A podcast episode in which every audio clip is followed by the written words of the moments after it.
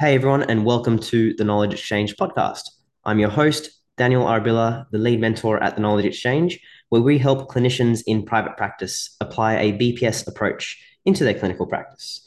We've got a few in-person courses coming up, the closest one being August twentieth and twenty-first. We are live in person in Brisbane for our low back pain and B P S practice course. So check out all the details on our website, t k e x dot org, and join in our discussions on our Facebook group. Today, I've got a very special guest from all the way across the other side of the globe, Mister Cameron Faller. He's a physio and educator based in Michigan, has been putting out some amazing content, and I'm super excited to dive into his story, his journey, and some of the A C T and process-based therapy concepts, as well as what to do about a lot of the misinformation or misconceptions about evidence-based practice as clinicians. So Cameron, thank you very much for making the time for us. Yeah, thanks for inviting me, Daniel. Always uh, appreciative to communicate with you and, and to, to talk about all these great things that we try to live out and, and experience in our own lives. So um, what do you got for starters? Got the famous question, mate, the what's your story? Speaking of experiences, what's been, what's your journey been like? Yeah. Yeah. So I know I was kind of chatting with Daniel a little bit. It's, uh, I think around eight eleven his time and six eleven my time. If we flip flop those, I'm much more energetic at six o'clock, uh, eight o'clock in the morning. So we'll, we'll see how this works at this evening time. I tend to get off on tangents and speak really quickly. So, so try to slow things down. But my story is I was, um, graduated from physio school in twenty eighteen. So I've been practicing physio for the last four years now. I was kind of one of those unique students where I think I kind of started to become a lot more curious in school. Of I was listening to a lot of different podcasts uh, in the beginning, just Pain Reframed was one of them. Uh, Modern Pain Cast, Modern Pain Podcast was another one that was kind of talking about all these things we were learning in school and how they didn't really have the utility of what we saw in the clinic. So I would ask a lot of questions and kind of get concrete answers, knowing that there doesn't exist to be concrete answers. So I always had this little bit of curiosity that built with me. And after graduating and becoming a physical therapist in twenty eighteen, I love the outpatient world. I love business aspects. I'm a very business-driven individual. So I worked for a private practice for, I worked there for three years, but about a year and a half into it, I became a clinic manager. And with that, I thought with this title, I'd be able to kind of do the things I wanted to, practice the way I wanted to. And here in the States, it, it doesn't always work that way. So I almost kind of felt like a glorified babysitter. We're still preaching a lot of marketing material that kind of infiltrates this, uh, this quote unquote bullshit or kind of just non-evidence-based care. So even though I was the status I wanted to be, I wasn't necessarily someone who I thought, saw myself as. Well, long story short is there's another colleague of mine. His name's Leonard Van Gelder. He's been on Daniel's podcast. He's the owner of a clinic here called Dynamic Movement and Recovery and an educational um, educational company called Dynamic Principles. And I know Daniel has been graciously enough to share some of that stuff. Uh, since a lot of our thought processes aligned, he he recruited me. He asked me, he said, hey, I got this initiative. Would love to have someone come help and and and make this project a success. So I ended up putting in my notice to my one company and joined Leonard. And I've been here a little bit over nine, eight, uh, nine, ten months or so. And I've been loving life since. So able to incorporate a new framework that Dynamic Principles has been building and refining and, and testing and, and trying to perform some good validation and research into, which is goes into a lot of the process-based theory that we can get into.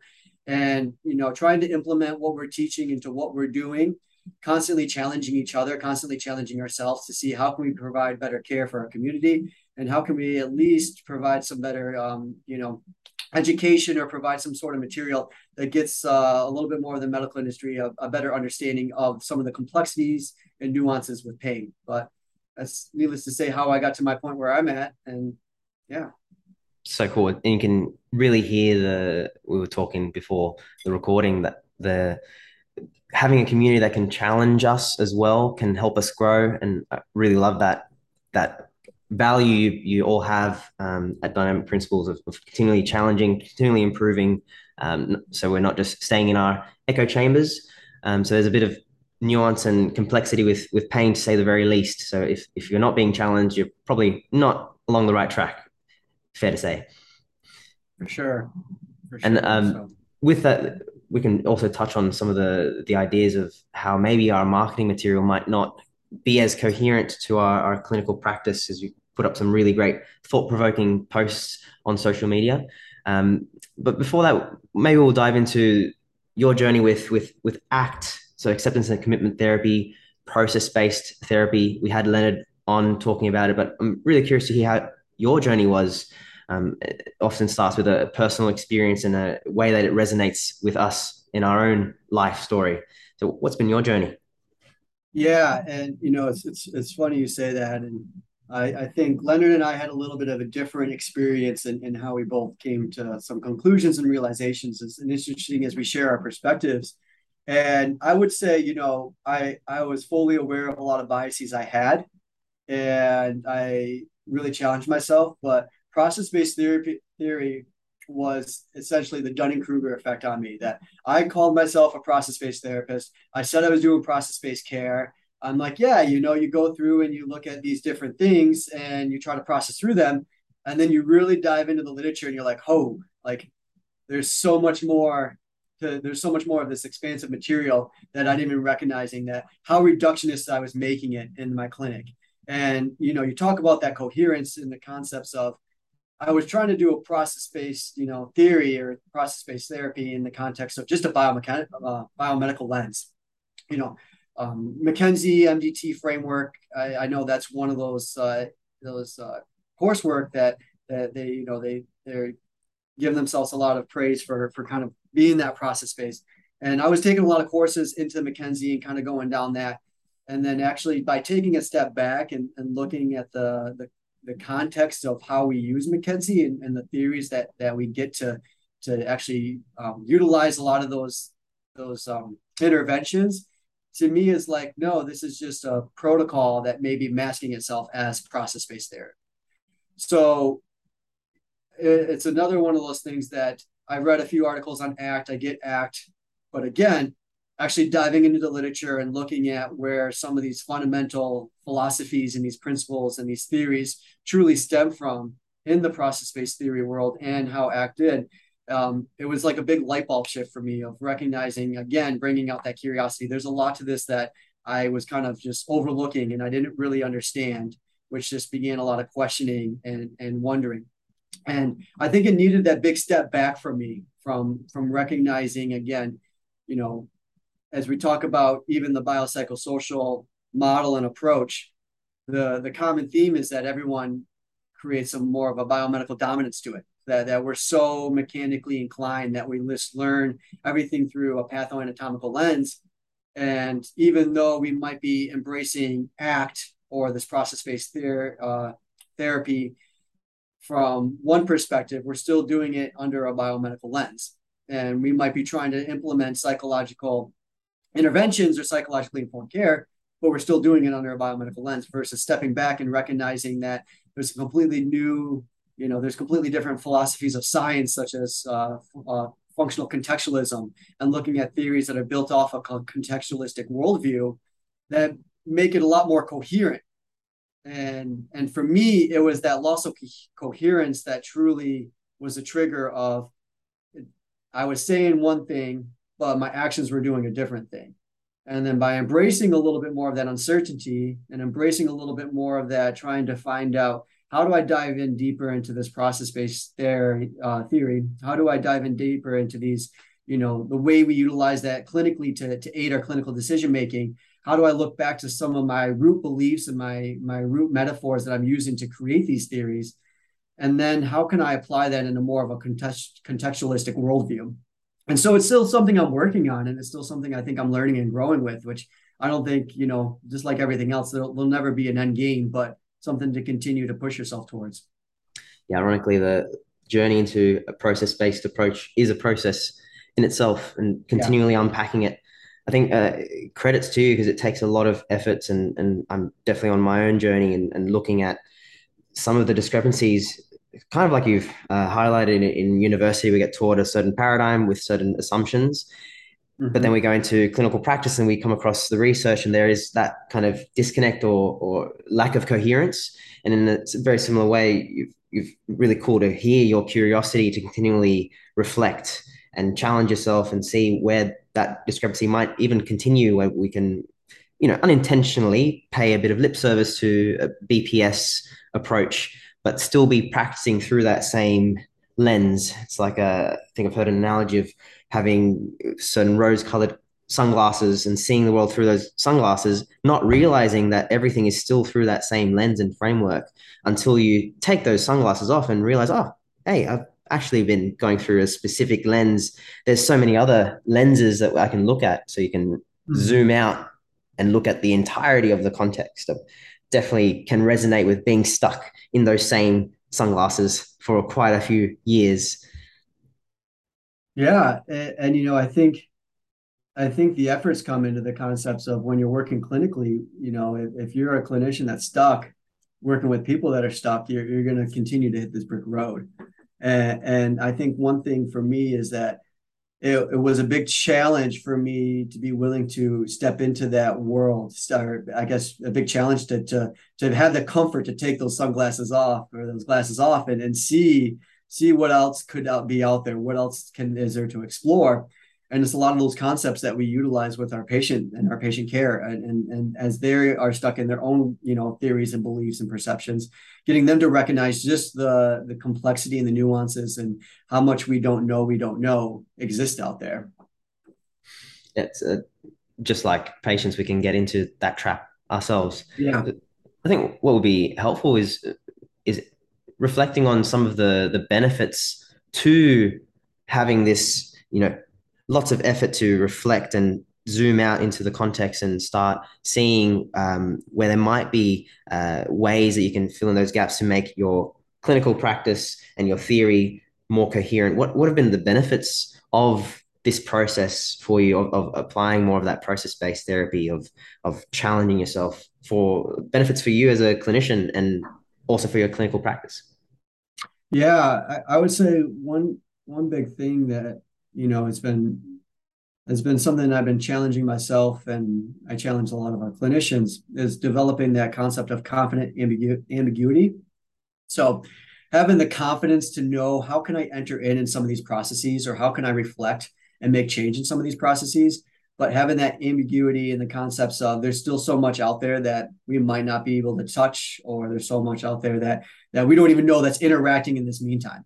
So it's, it's that ability that even though there's so much to this complex world of pain, I at least have a good idea and have a good clinical decision-making, um, you know, aids in the concepts that we can enter in in these specific processes and be able to maybe make some changes, which should in theory reflect and make changes everywhere else. But building that curiosity and understanding, there might be other avenues I need to step in at, or I might need to step out of there and enter in another different process. So I love that, the confidence in the uncertainty or the ambiguity. So we can mm-hmm.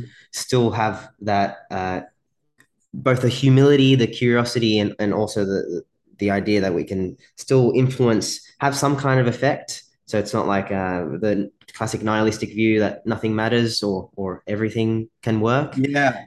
I'm yeah. assuming you've come across that framework. What would you say about the kind of, um, I guess, the attitude that we can have, where we can still have both the idea that there's lots kind of outside of our control, but there's also still at the same time things that we can influence?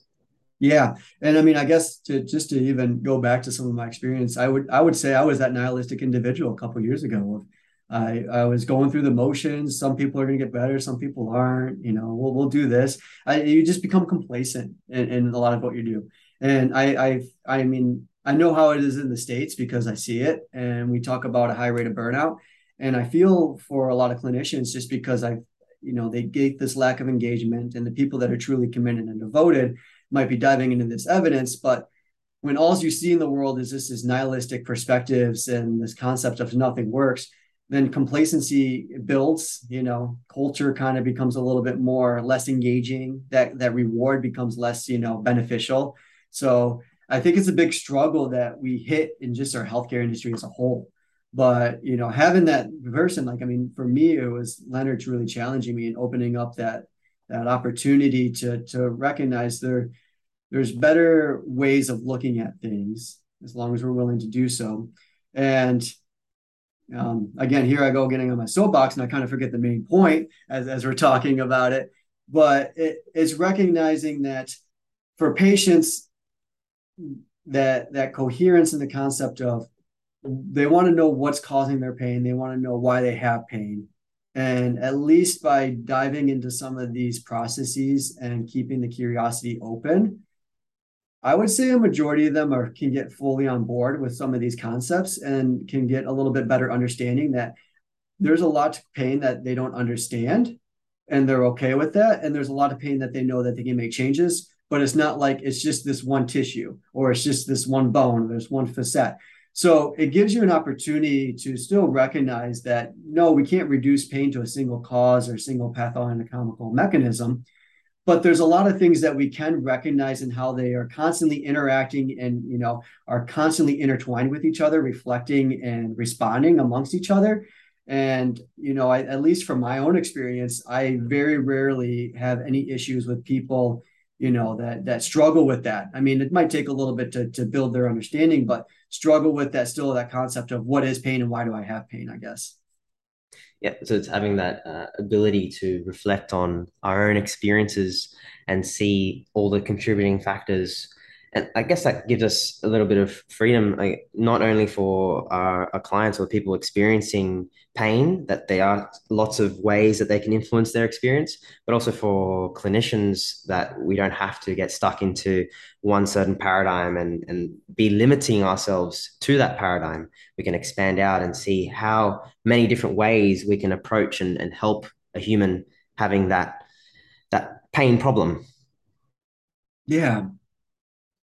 If we were to reflect on some turning points uh, that perhaps was the most helpful for you, you mentioned you've had a support network, you've had someone like like Leonard challenge you and, and provide that, that guidance through the process of um, going from where you were, say, three years ago, or maybe in the nihilistic kind of um, bubble. I, I definitely can notice that myself. I can feel like there's, you know, only so much we can do, and it's horrible, and the healthcare industry is going downhill. That kind of uh, thought process goes through my mind. What were some of the, the helpful turning points towards where you are now?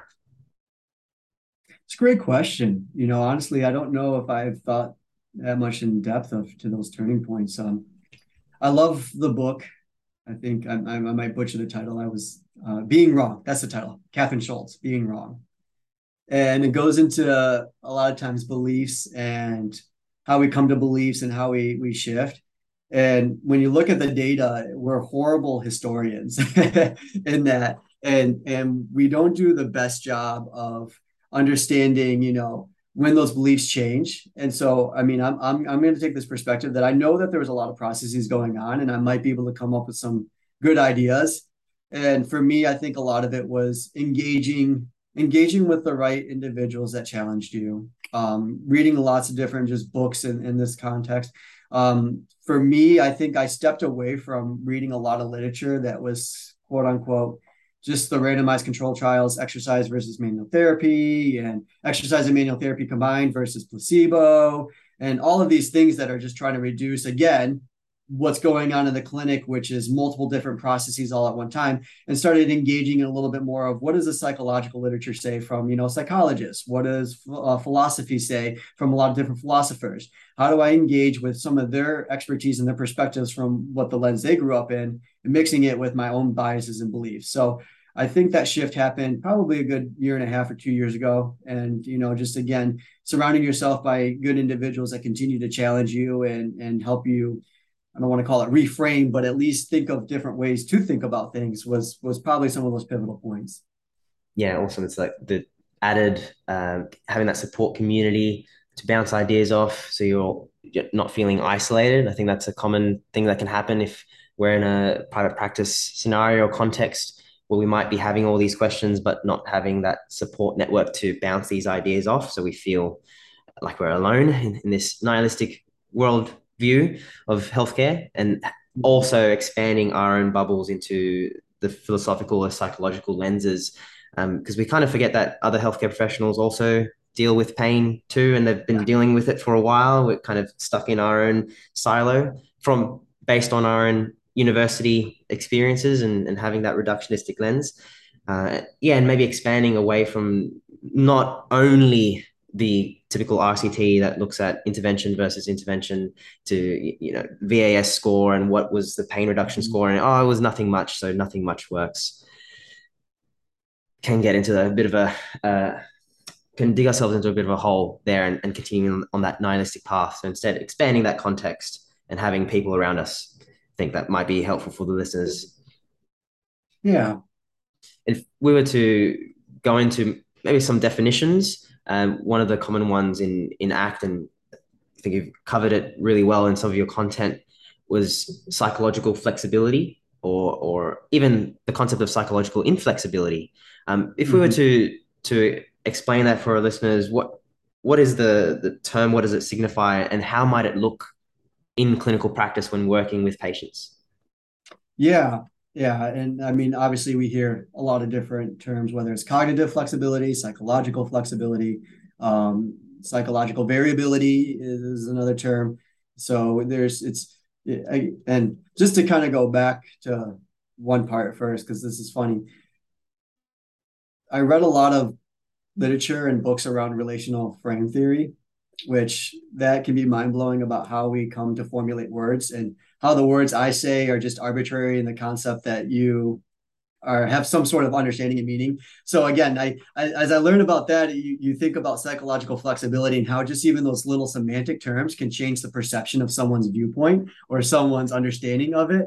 But the man, the so so way- true. I just wanted to point that out because, yeah. like, even uh, talking about a certain term with uh, whether it's a, a patient or a clinician, we can have our own assumptions. And I really wanted to highlight mm-hmm. that point, that we might be having the same, you know, outward content of the word, say holistic or lots of factors involved or B P S, but they have a different definition because we haven't really outlined our own definition. So I think that's a yeah. super important point to highlight.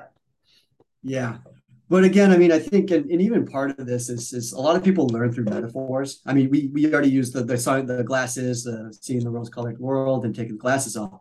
And it's a way that we can kind of at least relate to some sort of cohesive meaning.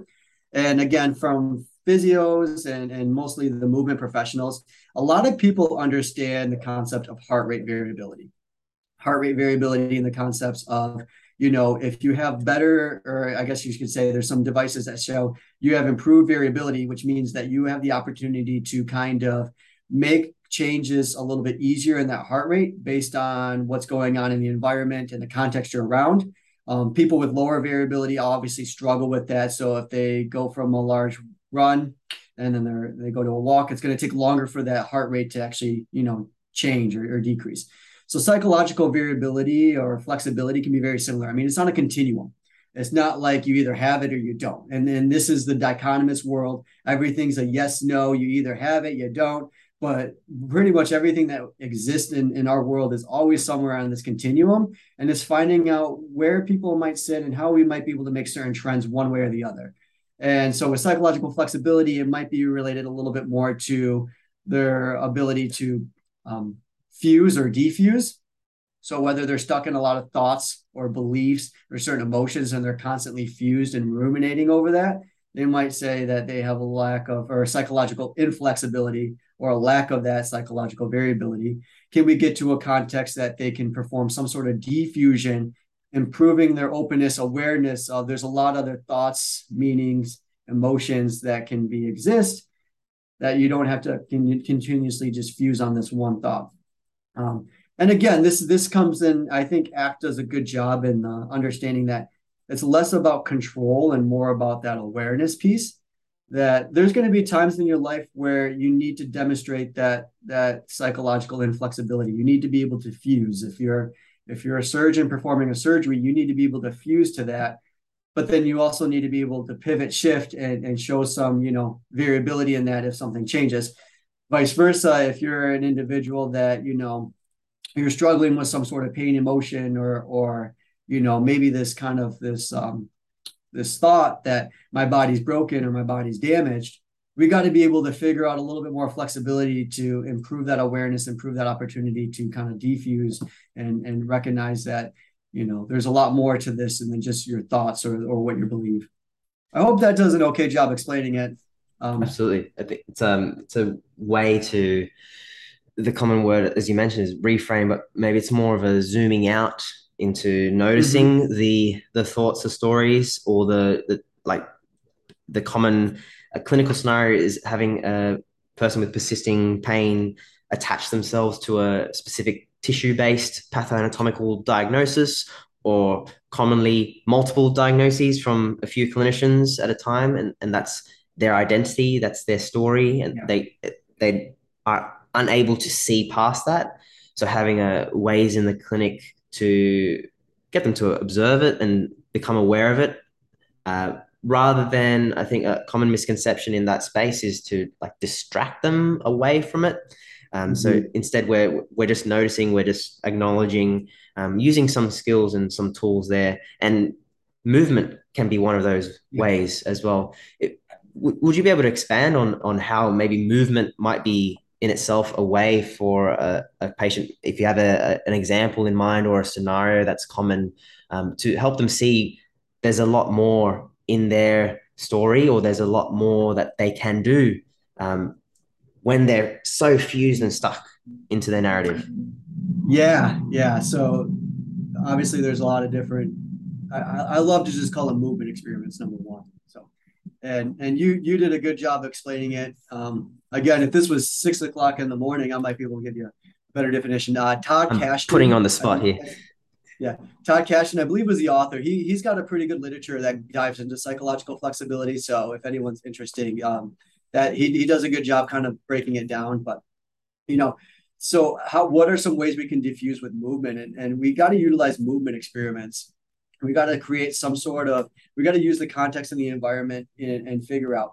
One thing I love to do is uh, with, with that concept called like expectancy violation, where, you know, you, you might get someone to perform a specific movement. And let's just say they they fear bending their spine because they think that if they bend over, then they're going to break their back and they're going to have a disc herniation. But what if I challenge them to maybe go on their hands and knees and just kind of rock back and forth? And, and it changes the context from them, changes the meaning. And then when they figure out that they're actually bending their spine and it might not be as dangerous or as bad, it creates this little curiosity for them. It pokes holes in their own theory that if I bend my spine, I'm going to be broken. And the moment you can get someone to kind of build that curiosity themselves or poke holes in their own theory, they begin to think. Because we can tell people all we want and we can show them pictures and images, but getting people to realize something themselves is so much more magical and beneficial, because that's them learning through experience. And then other ways, it, let's just say maybe someone's still fused on a thought a little bit or a specific emotion, but we don't need to go down that road. It's it's being able to be comfortable exploring certain movements, not assigning a good or a bad to it. So, you know, a lot of times we do this with the concepts of sitting, standing, walking, and we just explore, how does it feel slouched versus up tall? How does it feel if we make little shifts? And if they say it's tender or discomforting, you kind of just acknowledge it and say, you know, it's, can we work with that a little bit? Can you give it permission to be there? Can we explore? Does this change you afterwards or whatnot?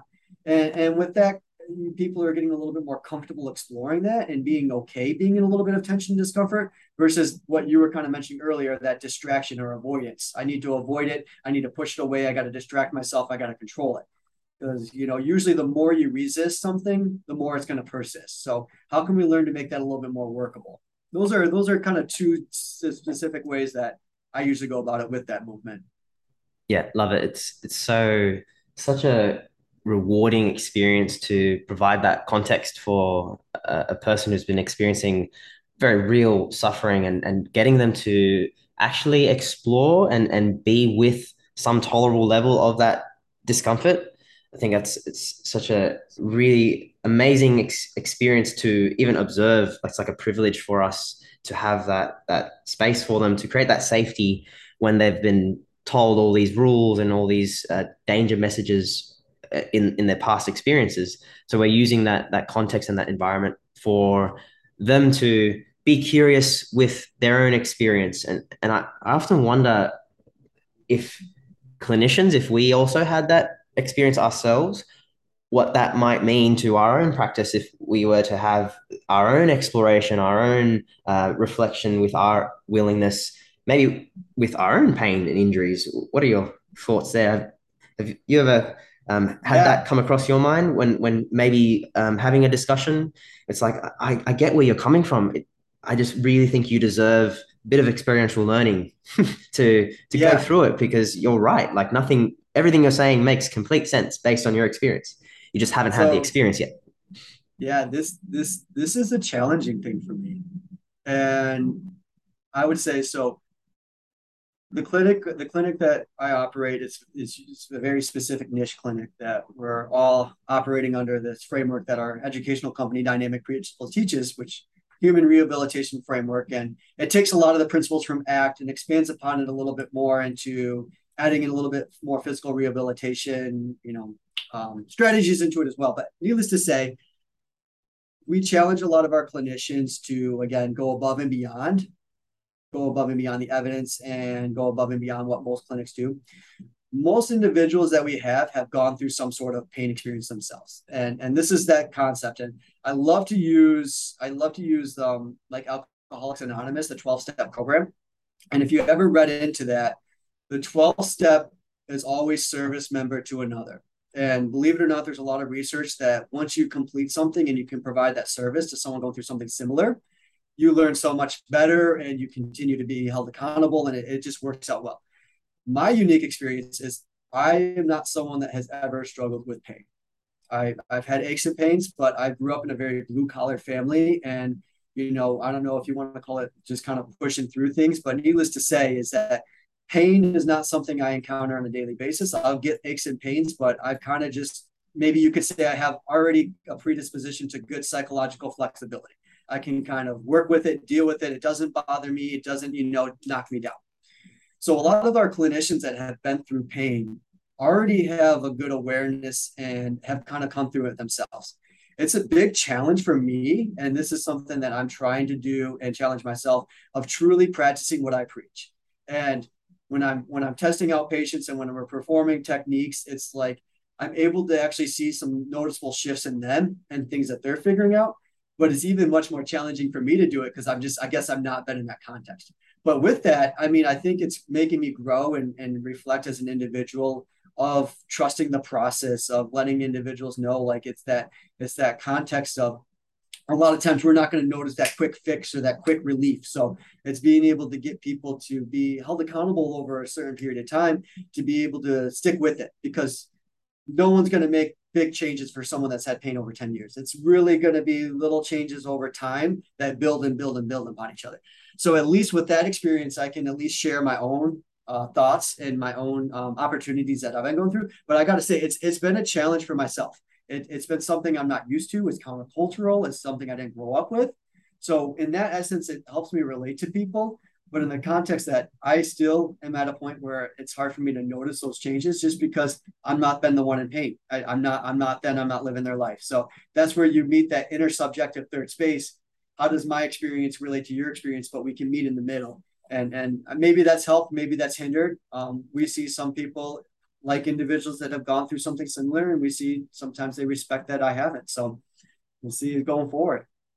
Yeah, I think that's, that's awesome. That shows a, a lot of uh, honest self-reflection and, and, and vulnerability to notice that uh, we may not have the experiences that someone else has, but we can at least be aware of that, the priors, our base, our own uh, biases and experiences to then be able to help the person. Because if we don't acknowledge that, hey, I, I have no idea what it's like to to go through what you're going through.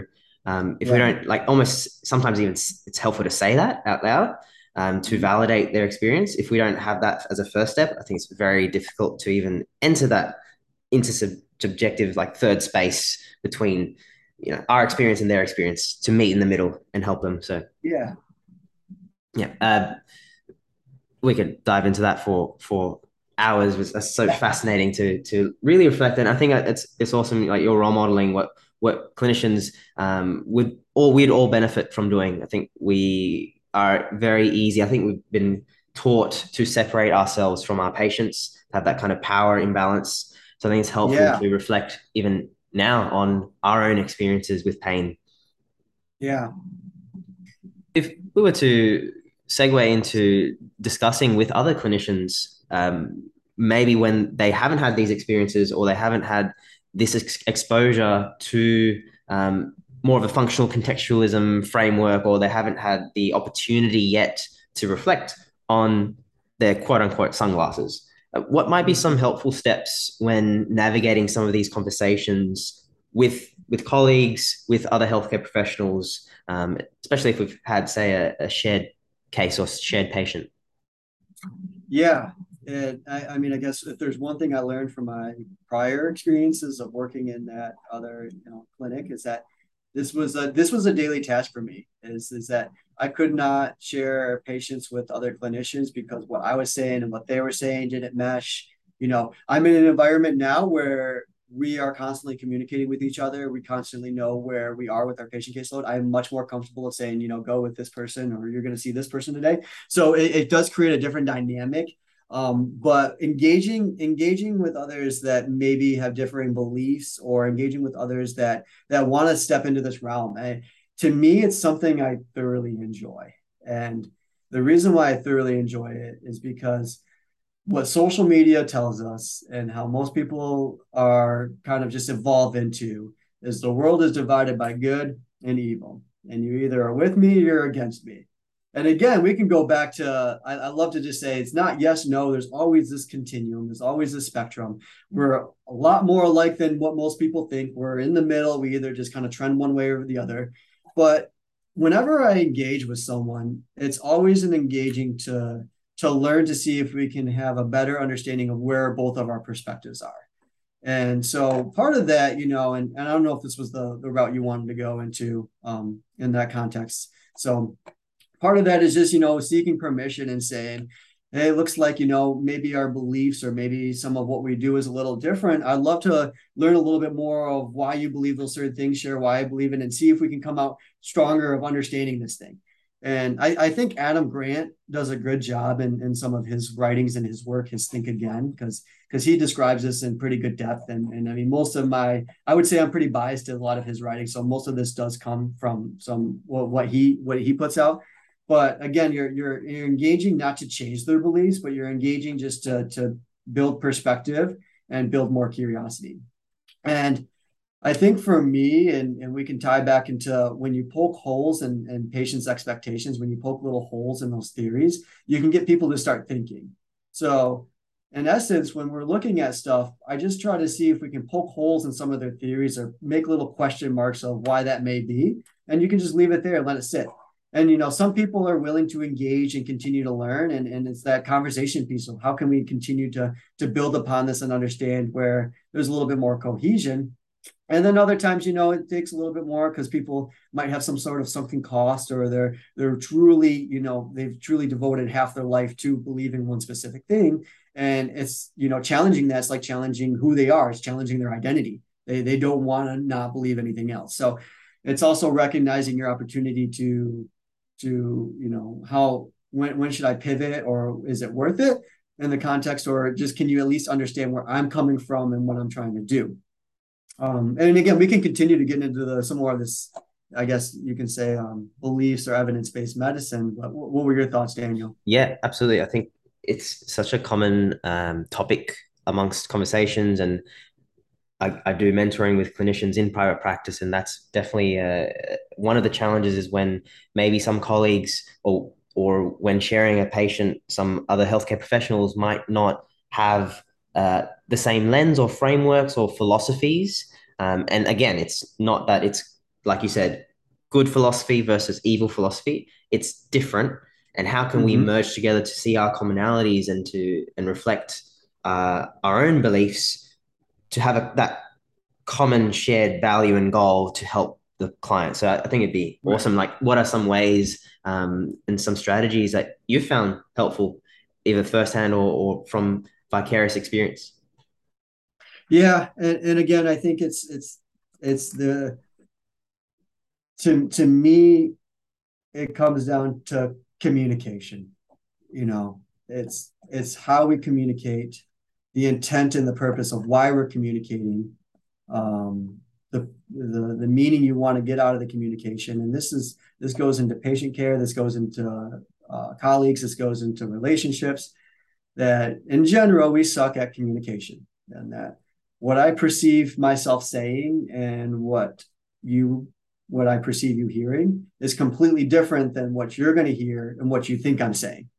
And so, you know, I, I think we we have this essence where there's a kind of like this fear of conflict. We can't conflict with someone else. And it's okay to embrace that and, and just acknowledge that, that, hey, I want to have this conversation with you just because I feel like there's some differing views and differing opinions. Hopefully we can come out at the end a little bit stronger and understanding both of our perspectives.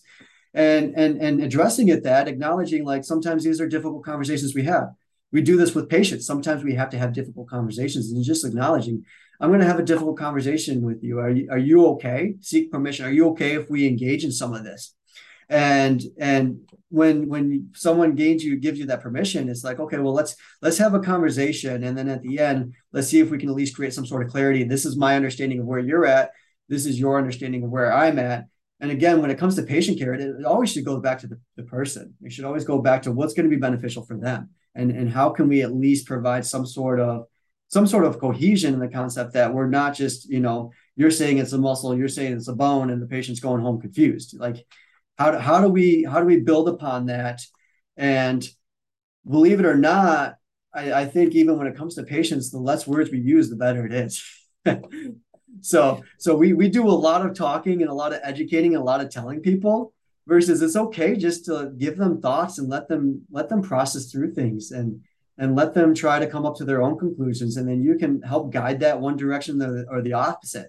And if it's something that's meaningful for them and taking them in a meaningful direction that's not resulting in any harm, there there should be no reason why we need to to basically, you know, stop that, I guess. So it's we can really have that opportunity to to show, not tell, in in that clinical consultation. And even now I'm, I'm also noticing it's easier with clinician to clinician uh, when we have a shared client, because it's always going to mm-hmm. be back to that shared client. It's almost like using that uh, self as context or observation self, where we can separate our own identities to, even though we might have quote unquote different frameworks and identities and beliefs, um, yeah. we can still help the person in front of us and get them to their to their meaningful goals. So I think it's much, much easier in, in that context. Um, when, when it comes to other contexts, perhaps it one option may be bowing out and acknowledging that it might not be a, a suitable, safe, productive, collaborative context on, say, a social media post or or, or group, um, to have an open, honest um, communication, because it's so much harder. It kind of reminds me of all those memes of text messages and how they can be misinterpreted. You don't really yeah. see the person, right? You don't see, yeah. you don't really understand where they're coming from, or you don't know their intentions through a, you know, persona, through a screen. Right. I, I mean, you got it. You hit the nail on the hammer. And again, even, even understanding, you know, as, as it comes back to language, the nonverbals, the tone, the environment, like we, we get none of that, you know, through social media. We get none of that through writing. And ever since COVID's hit our world, I've, a lot of things have become virtual. You know, we're going to send email messages, and we're and so again. There's, I think, in the in the end, it's coming to the realization that we're all more alike than what we think. And when we break it down, it's it's there is there is a there is some sort of similarities that we can always come to conclusions with. And you know, again, recognizing what's what's the best and the safest for the patient. And I mean, even in my time now, there's times you got to recognize that. Whatever I'm saying, or there seems to be this barrier with this patient I'm with, but they're excelling well with this clinician. It's not up to me to enter in and I have to save the world. It's up to me to recognize that, step back and say, you got to go continue on with them, because I'm not going to help you as much as they are. And I, I don't know if there's this some sort of, you know, egocentric or arrogance in, in some of the culture and that tribalistic cultures we're given. And yeah, I mean, I, I, I we can we can circle all the way back to some of that nihilistic views. Our theories today are going to be proven wrong tomorrow. So we're constantly trying to get closer to truth. So if we can all recognize that a lot of things do work for individuals, just in different contexts, and recognizing that, you know, and, and this is where, again, that process-based reasoning truly comes into hand, that there's not really much you're changing in what you do. You're just changing in how you decide to do it, how you're implementing it, how you're using it to aid decisions. And so it's not a this versus that. It's just how can we enter in and where's the best place to enter in? And I, I do think most people can get on board with that, at least anyone that's truly somewhat um, concordant with reading up to any evidence. But absolutely. It's uh, it's really cool. It's so flexible, that framework in itself. It's more of the the how and the the why rather than just the simple what, which I feel mm-hmm. is is is gets into more of that dichotomous view of black or white, of good or evil treatments or or good or evil beliefs. It's uh, as you said, we're a lot more alike than we might think. Um, if, if we were to segue into some common, it, when it comes to evidence-based practice, or even when it comes to uh, process-based therapy or ACT, mentioning that it, it can be common to to think of, say, diffusion as distraction, or or, or think of um, maybe we can get into our own camps or dichotomous thinking when starting out. I think that's probably a natural way of of our own journey and learning and understanding and making some mistakes in that process. So what what might be, based on what you've come across, some common misconceptions about evidence-based practice in the context of process-based therapy and, and ACT? Yeah, that's a, that's a great question. And, you know, again, I think, I think it's owning up to our own biases. And, and like I said early, I, I was aware of my biases, but then the Dunning-Kruger effect hit me like a ton of bricks when you, you, you do recognize, like, man, there's, there's a lot more to learn to this than, than I truly did recognize. And we find comfort with things that make sense. And things that make sense are things that we were grown up to believe and we're taught. And so it, it's very natural for us to start to conflate some of that diffusion as we're going to try to control, or we're going to go back to symptom modulation. And, you know, I even find myself the way the way I'm using words in the clinic that I can almost do that at the same time. I'm reflecting on that and I'm like, maybe that's not the best word to use, because the patient's re- representing that in the concept that we got to get rid of pain. We got to control pain. We got to get out of it. So again, I think with that comes some reflection, and, and I'll, I'll reiterate, sometimes it's better when we talk less, listen more. Sometimes it's better when we just try to guide the patient through some of their reasoning. Um, some of the biggest misconceptions, though, again, with that process-based therapy is, I feel like a lot of people say they're doing it, but when you actually dive into some more of the philosophical um, perspectives of that functional contextualism, it's like we're doing so under one specific lens or one specific protocol. So again, you know, the way that truly process-based therapy can work and exist is that it has enough scope and, and um, depth to handle a diverse range of different conditions and complexities. So ne- there's nearly endless opportunities for you to basically enter in. And there's nearly endless opportunities for, for us to really, truly reason and process through. And so with that, that's where that uncertainty again builds, and becoming confident with that uncertainty, and recognizing what are some of the strong suits and how can you at least recognize some certain processes and patterns that the patient's exhibiting. And then um, as far as the diffusion goes, this is where it's that dichotomous view that we have to always be diffused. We, you know, if, if you're thinking this, you can't, you can't have any worry. You can't have any anxiety. That goes back into that concept of control. And, and it's very natural for us humans to have worry. It's very natural for us to be anxious. And, and it's building that awareness of it. We're not assigning whether it's good or bad. We might be able to find strategies to diffuse from it, but we can also give our permission to fail. We can give our permission to explore. We can give our permission that it's normal for us to, to, to be fused. It's normal for us to have those feelings. And that's okay. It's okay to recognize that. We just don't want that to overtake or override or really dictate behavior over a long time. So I think it's becoming a little bit more comfortable recognizing that we are humans. We're going to make mistakes. Uh, flare-ups and those things are inevitable, and being more comfortable and aware that that can happen, but having good strategies in place to at least try to implement can be beneficial. So hopefully that answers your question a little bit. Definitely. It's um back to, we can use the same principles and pay lip service to to ACT, but actually upon reflection, and this might be where it's helpful to have that community or have other people to bounce ideas off, we, we can notice, ah, I was using a movement experiment to reduce someone's pain, or I wanted that aha moment, that expectancy violation to equal pain reduction. Uh, yeah. I think that that's a very understandable and, and normal part of the journey from our own education systems into where we're seeing through a completely new lens, functional contextualism, and, and making it about the person's experience and their functional goals, less about chasing that symptom modification. I think that's probably the, the biggest, most common misconception, and I'd say arguably normal part of of learning this process, because I definitely still catch myself to this day, oh, realizing and becoming aware that I might have my own control strategies in place when I'm dealing with mm-hmm. a very complex case. Yeah, yeah. And I mean, again, I, I think part of that comes to, I mean, patients that are in pain, they're, I mean, they're they're not dumb. They've been through the system. They've seen enough. They they just want someone to be real with them. And when you're vulnerable yourself and you can admit it, that I'm going to make mistakes. We're not going to do things perfectly.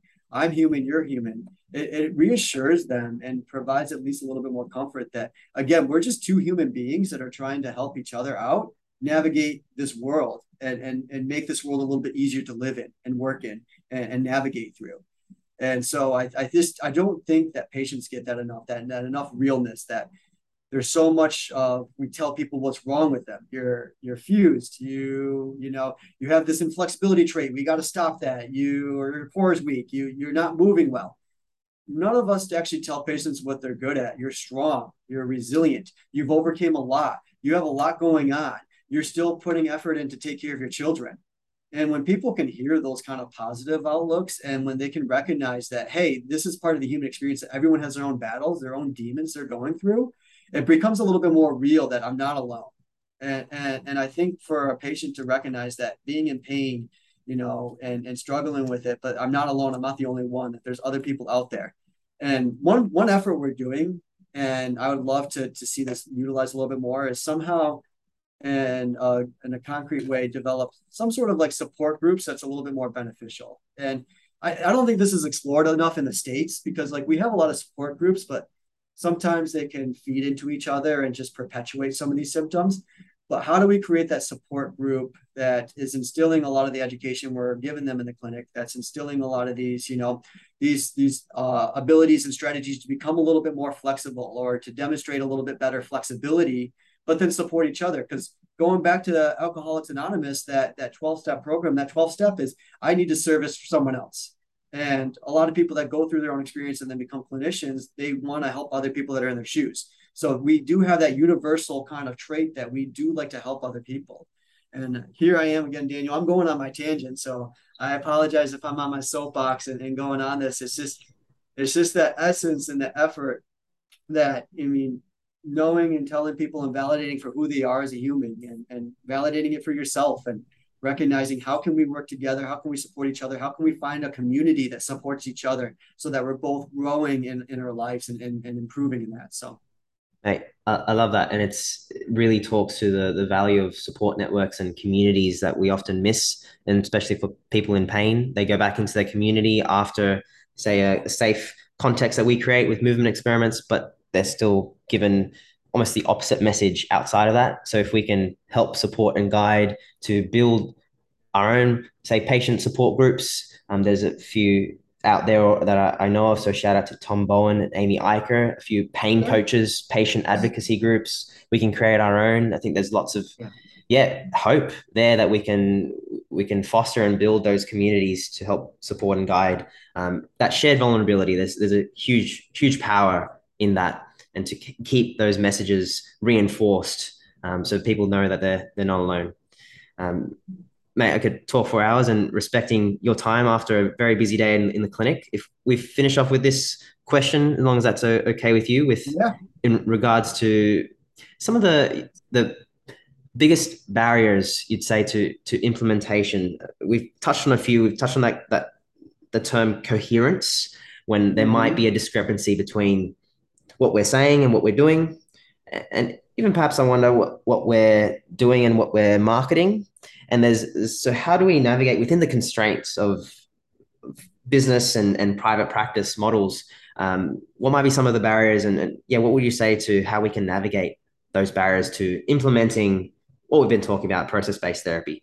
And definitely plug and shout out to your course and what you're doing, because I think that's one of the solutions, but that's my bias.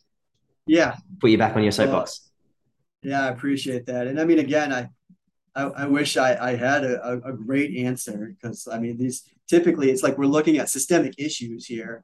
And as we touch on the social aspect, I mean, one of the one of the biggest constraints is, is the social lives these people live. That what we do in the clinic, they're going to go back into their own social, you know, lives. And that can only change so much. Sometimes we can't change that. Sometimes it is. It's it's amazing how many individuals are sometimes maybe in a toxic relationship or or living in just a, a very marginalized community, that there's systemic issues we can't make a change. And, and recognizing that and becoming aware of that, because we're not going to save the world or anything like that. But like you said, I mean, as far as it goes with barriers, it's it's truly it's truly being willing to to find individuals that are committed and passionate enough to at least move forward and transition into a world they may seem better fit. And I say this because as, as I have conversations, like a lot of what we're doing is completely unique to where we're at. It's completely unique to the States. Um, Australia, you guys are a little bit a- ahead of us in, in the research and the literature, I would say, and the coursework. So um, I, I love, uh, shout out to Jared Powell, because he always shares about like forty-eight percent of the U S clinicians don't view evidence-based practice and all that stuff. But needless to say, wh- whatever that is. Um, but we just, I think we run into this problem where we get committed individuals that go through university. And then again, they're struck with this, these problems. They just, it becomes too overwhelming. So we either become complacent or we just got caught up in, in our own ways. And we don't, you know, it, you, you get that kind of that negativity, but finding people willing to, again, be passionate, committed to, to truly make that change in the healthcare that you want to see. And as we're testing and, and doing our coursework, so with Dynamic Principles, we have a framework. We're trying to get a little bit more validation through some research. We got great case series that are along with it. We're trying to apply for an N I H grant that can allow us to actually um, look at the feasibility of it, educating other clinicians and seeing the changes in their practices. But even with that, and, and understanding the fundamental theories we have of, of trying to create that change in the healthcare world, where it becomes more person-focused, truly. It becomes a little bit more person, person, person-focused. It takes away from that biomedical dominance. And with that, there's just, there's just that comfort that people have. So the constraint of dealing with people stepping into uncertainty, dealing with the constraint that there's just systemic issues we can't control for, dealing with the issues that, you know, again, I'm I'm committing a lot of time and I'm taking on this challenging environment. We see a lot of people of a poorer status, so we get a lot of cancellations and we don't get reimbursed as highly. It'd be much more financially advantageous for me to open up a cash-based clinic, see healthy people that have all the money in the world, make them better and be living life free. But again, that might not be who I want to be. That doesn't sit well with my, my, my context of, I know I can do that, but who I want to be is I want to be that change. So truly, I think it's just getting enough people willing and, and ready to do that. And there's a lot of individuals that have been in the, the clinical world that are, are ready and willing, but truly the new grads are the ones that are like, you got to capture them before they get too, too caught up. And, and again, I can't speak for Australia, but at least in the States is that we see that passion and that commitment in the new grads. And then you just kind of see this little downward shift that about five, eight years later, it's like, I found my treatment. I'm happy with my life. I'm going to go through the motions. I'm, I'm good with it. So, you know, As, as much as that can answer your question, those are some of the efforts that we're doing is, is by providing our clinical mentorship, by operating our business, by trying to teach other people how we operate our business, by trying to expand our business and provide more care to rural locations, people that don't get the adequate care, people that don't have the resources. And I mean, my my biggest thing is I love to be challenged. So you talk about a challenge. This this is truly a challenge, but it's something that continues to be rewarding and fulfilling for me. And we're we're still pushing forward. So any way we can push forward with more commitment and support, that's what that's the only thing we can ask for. So well said. And uh, there's if if there was an answer, I think that would definitely be one of many possibilities. It's such a complex problem. I think the social social determinants of healthcare can definitely get in the way. Uh, so you've made some really great points, some mic dropping moments, Cameron. I'm really appreciative of your time for, yeah, yeah it, was, it was a great conversation and some really, really deep topics um, for the listeners who are keen to find out more about you and, and yeah. get in contact with what you're doing and any projects. Um, one day you'll have a course in Australia and I'll be there, but please. We got to make the trip over. So yeah, um, I'm I'm mostly on Facebook and Instagram. So Cam Faller, D P T, Doctor of Physical Therapy. Um, I think that's both my Facebook and my Instagram. Email me. Um, so our coursework, Dynamic Principles, you can email me at Cameron at dynamic principles dot com. I keep that email on me. We got a lot of coursework. We got a lot of new blogs being released. Um, I know I get on my soapbox and I talk really quick when I do things, but if you want a little bit better of a conversation or whatnot, catch me at six o'clock in my morning, six o'clock in the morning, where it's my prime time. Um, but yeah, love to chat. I love to converse with individuals that are like-minded, that are different like-minded. Love to just continue to, to explore this, this unique world we're living in and, and meet individuals such as yourself, Daniel, and love to continue to expand our coursework wherever we can. So amazing. You are doing some excellent work over there. So really appreciate all that you do, Cameron, and appreciate this conversation. Until the next time. Sounds good, Daniel. Thank you so much.